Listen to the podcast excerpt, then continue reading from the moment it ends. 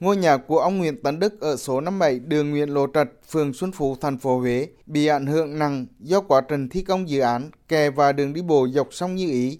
Cách đây hơn một tháng, khi đơn vị thi công tiến hành ép cọc bằng thủy lực ở bờ sông, ngôi nhà của ông xuất hiện tình trạng nứt nẻ ở nhiều vị trí như mặt nền, móng, tường. Hiện ông Đức phải dùng cây chống đỡ những vị trí nứt để ở tạm trong tình trạng thấp thỏm lo sợ. Ông Nguyễn Tấn Đức cho biết, đợt lũ lụt vừa rồi, gia đình ông phải sơ tán đi nơi khác để trú ẩn vì sợ nhà sập. Do tác động của đơn vị thi công ở quá trình họ làm thì lấy xe múc múc quá sâu. Nhà tôi nứt cái quá trầm trọng rồi. Tất cả các bức vách tường ngăn trụ dâm nữa chỉ đều nứt hết. Rất nguy hiểm. Gia đình tôi thì có mẹ già về hai con nhỏ. Mong chính quyền địa phương có biện pháp giải quyết cho gia đình chúng tôi càng sớm tốt. Theo phản ánh của các hộ dân sống dọc sông Như Ý, phường Xuân Phú và phường Phú Hội, thành phố Huế, việc triển khai dự án kè và đường đi bộ dọc sông Như Ý thi công bà con rất hoan nghênh phấn khởi.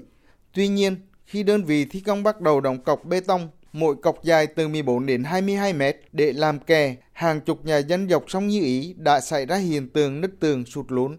Căn nhà của ông Trần Công Quang, sống gần bờ sông Như Ý, thành phố Huế, xuất hiện nhiều vết nứt chảy dài ở phần tường, các công trình phù nứt toát. Anh Quang cho biết, mỗi lần đóng cọc bê tông xuống, nhà cửa rung lên và nứt nẻ. Mùa mưa lụt nứt nhà rồi ờ, sợ sập nó không dám ở trong nhà. Trong quá trình thi công thì hàng mục bị nứt là do ép cọc ép thủy lực. Mình đã nói ờ, bên thi công rất nhiều lần rồi nhưng mà họ cũng nói là tôi tới làm việc thôi còn mấy cái việc này là tôi không dính dáng tới. Mình kiến nghị là phải có cái phương án giải quyết răng để cho người dân yên tâm. Đến thời điểm này việc thi công dự án kè và đường đi bộ dọc sông Như Ý đã làm ảnh hưởng tới 40 hộ dân ở hai phường Phú Hội và Xuân Phú, thành phố Huế. Nhiều nhà bị nứt mặt nền, móng tường rất nguy hiểm.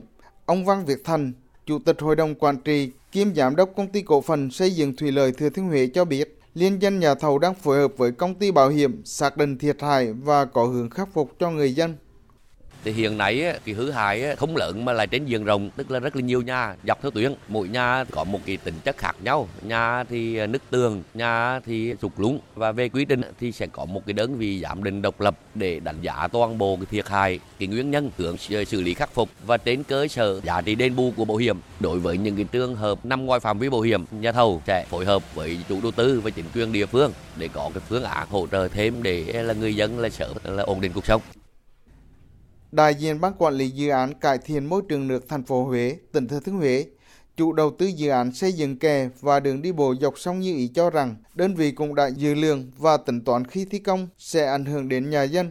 Nhà dân xây dựng dọc sông Như Ý nằm trong diện có nguy cơ sạt lở nên mỏng yếu.